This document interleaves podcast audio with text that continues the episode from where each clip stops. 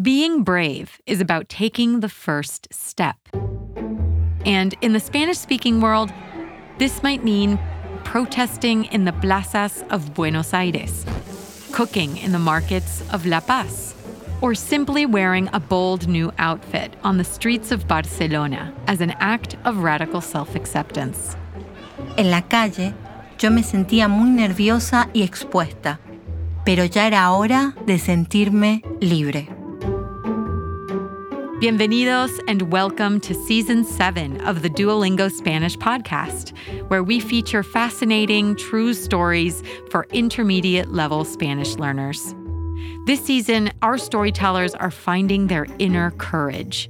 From a Guatemalan doctor disrupting her nation's healthcare system to a star athlete whose wheelchair keeps propelling him to victory.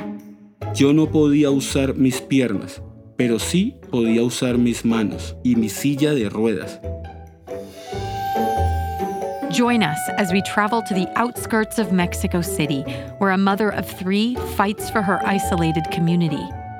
Follow an Argentinian woman on her quest to understand what really happened to her parents during Argentina's brutal dictatorship. And take a revolutionary trip into rural Cuba with a teacher who made history. Era increíble sentir que éramos parte de algo más grande. On March 26th, join millions of others in practicing your Spanish listening skills.